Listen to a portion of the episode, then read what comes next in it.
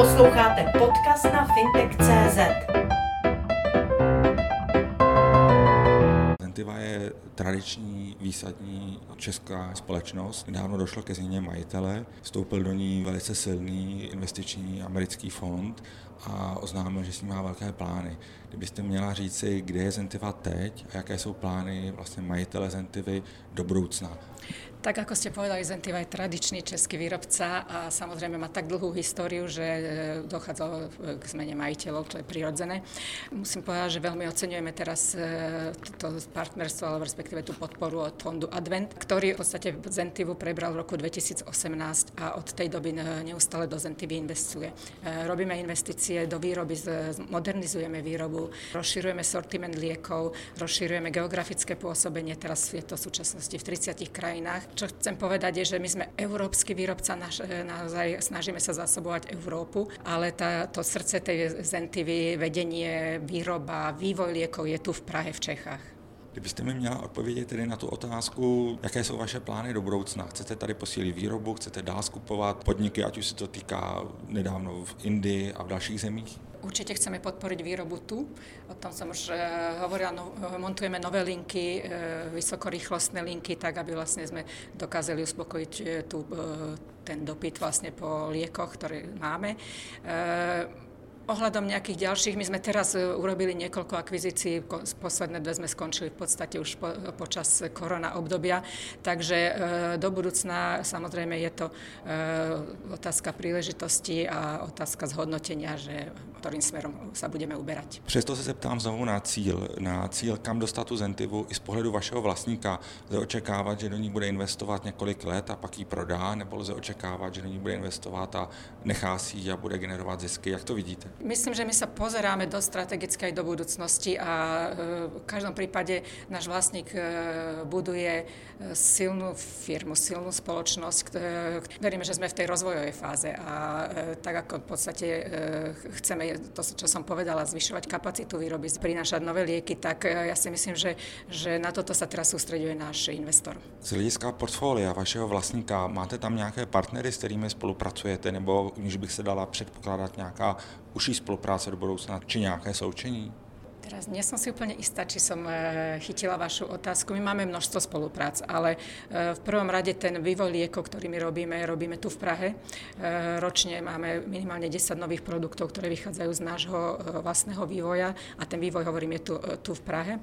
Ale samozrejme, žiadna farmaceutická firma nemôže pôsobiť úplne izolovane, takže máme množstvo spoluprác, máme spolupráce s vysokými školami, máme spolupráce s Akadémiou vied v Českej republike a samozrejme aj medzinárodné spolupráce. Zde tedy měli tady významnou návštěvu pana premiéra, pana ministra. Zástupci vlády vyjádřili, že jsou připraveni a otevřeni vás podporovat, ale otázka je, jakým způsobem by vás vlastně mohli podpořit. Jednali jste o nějakých vyloženě konkrétních úlevách například? Nie, o tom sme nejednali. Eh, ja si myslím, že najväčšia podpora je v podstate eh, od akékoľvek vlády a v akékoľvek krajine je stabilita toho prostredia, kde tá firma podniká, predvydateľnosť toho prostredia, eh, pretože to je samozrejme pre nás dôležité, pretože priniesť na trh nový liek to nie je otázka jedného mesiaca alebo jedného roka. My plánujeme naozaj dlhodobo dopredu a preto je pre nás to prostredie a Česká republika je stabilná krajina a je veľmi transparentná krajina, takže to prostredie je pre nás veľmi dôležité, v ktorom budeme budeme podnikať a podnikáme roky. Hovoří se o dostupnosti léků, o závislosti na azijských dodavatelích, ale hovoří se také o stanovování cen generik eh, v České republice a hovoří se o tom, že by ten systém, který je zde nastaven, měl doznat určitý změn. Už kvůli tomu, že jsou výrobci, kteří vlastně tu Českou republiku opouštějí kvůli tomu, že pro ně není výhodné tady ty léky prodávat. Jaký je váš názor na tuto věc, na cenotvorbu léků v České republice u generik?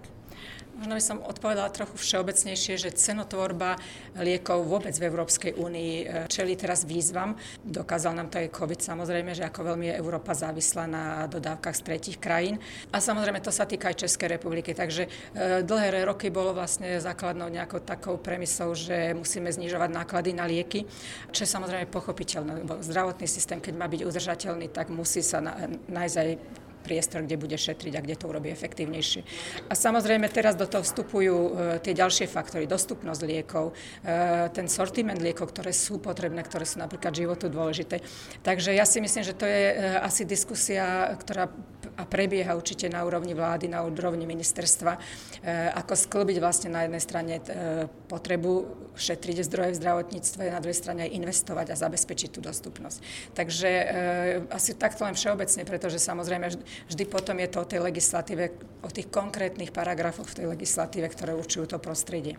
Sama jste zmínila Evropskou unii, která vlastně do této věci začala díky covidu nebo kvůli covidu více vstupovat. Máte nějaké informace, jak by měla Evropská unie postupovat, co se týká zajištění dostupnosti léků, omezení závislosti a zároveň stanovování cen a samozřejmě v návaznosti na Českou republiku? Stanovovanie cien v Európskej únii nie je vlastne synchronizované, nie je to v podstate, každá krajina to robí na národnej úrovni.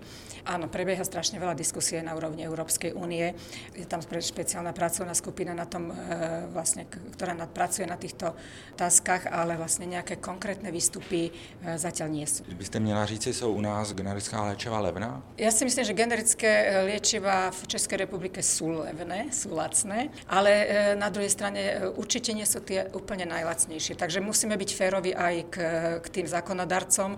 Vlastne samozrejme, teraz sú to udržateľné ceny liekov, keby to išlo do budúcna ďalej nižšie, ale ako ja si myslím, že stále hovorím Česká republika, čo je najdôležitejšie, že, že je tu dialog. A je tu dialog medzi, medzi výrobcami, medzi vlastne všetkými tými členmi toho ťazca, medzi lekárňami, nemocnicami, výrobcami, vládou. A to je najdôležitejšie, pretože vtedy sa dá vždy položiť na stôl argumenty a nájsť rozumné riešenia. To si myslím, že sa v Čechách darí. Svým způsobem se té věci, o které se bavíme, dotýkají reexporty. Na Slovensku mají emergentní systém, u nás stále není. Jak vy jako obchodník, jako obchodnice vlastně hodnotíte ten současný stav, co se týká reexportu, ať už se to týká České republiky nebo té situace v zemích Evropské unie? Reexport, treba povedať, je to eh, legálna, legálna forma podnikania. Eh, je zlý vtedy, keď v niektorej krajine tie lieky vypadnú a nie ich dostatok a pacient ich sa k ním nedostane. To je, ako, to je ten problém. Ja tým, že vlastne pôsobím aj na Slovensku, tak áno, žijeme s emergentným systémom niekoľko rokov a myslím si, že sme si na to zvykli a nevidíme to ako žiadnu prekážku nejakého nášho pôsobenia. My máme potom určité zásoby, ktoré máme určené pre tento trh, keby došlo k takejto situácii. Ale v konečnom dôsledku e, znovu je to o veľmi úzkej spolupráci, aj keď hrozí nejaký výpadok a nie vždy je to preto, pretože je reexport, niekedy to je nejaký problém vo výrobe, aby bola úzka spolupráca s ministerstvom, prípadne so štátnym ústavom pre kontrolu liečiv.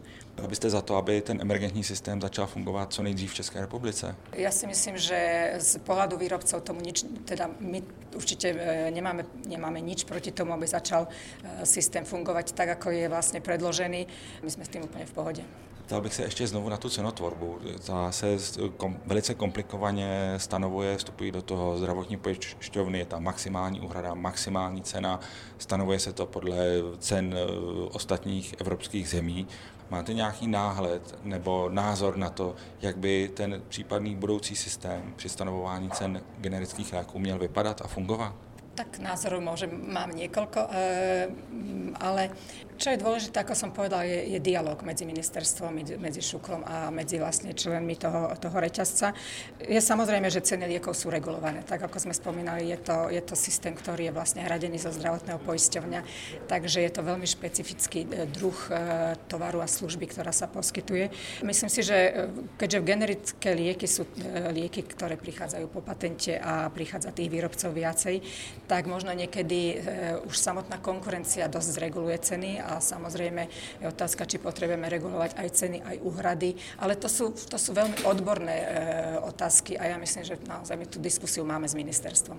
A poisťovne samozrejme, poisťovne sú placovia, takže ten plac sa vždy má do toho, čo rozprávať, to je logické jak si stojí finančně e, Zentiva v tuhle chvíli, pokud si odmyslíme to, že za ní stojí prostě bilionový investiční fond. Zentiva, myslím si, že celú svoju históriu bola finančne zdravá firma a to sa nezmenilo. Takže e, my investujeme, my vyrábame, my vyvíjame. E, ako, myslím si, že Zentiva je tá správna firma na správnom mieste. Očakávať nejaké další akvizice do budoucna? Už som to spomínala, že my sa momentálne sústredujeme na e, rozširovanie nášho portfólia, teda prinášanie nových liekov a to je asi otázka podľa, tých, podľa príležitostí. Mohla byste tedy trošičku více přiblížit, na jakých le, nových lécích pracujete? Teraz je naša priorita určite onkológia do budúcna, tých onkologických ochorení príbuda, pacientov s onkologickým ochorením príbuda, takže onkológia, ale my sme veľmi samozrejme silní aj v kardiovaskulárnych ochoreniach, psychiatrických ochoreniach, takže všetky tie oblasti my sa pozeráme na to samozrejme, kde je nejaká potreba. Jak vypadá situace na Slovensku z hlediska Zenty? Jak se vlastně komunikuje ta firma v rámci někdejšího Československa? Ja myslím, že na Slovensku všetci e, stále vnímame Zentu ako našu firmu, že to povedomie je tam ešte veľmi silné. Tie krajiny sú si v zmysle e, jazykového porozumenia, ale aj systémov sú si ešte stále veľmi blízke, takže my to stále vnímame ako československú firmu. Sledujte fintech.cz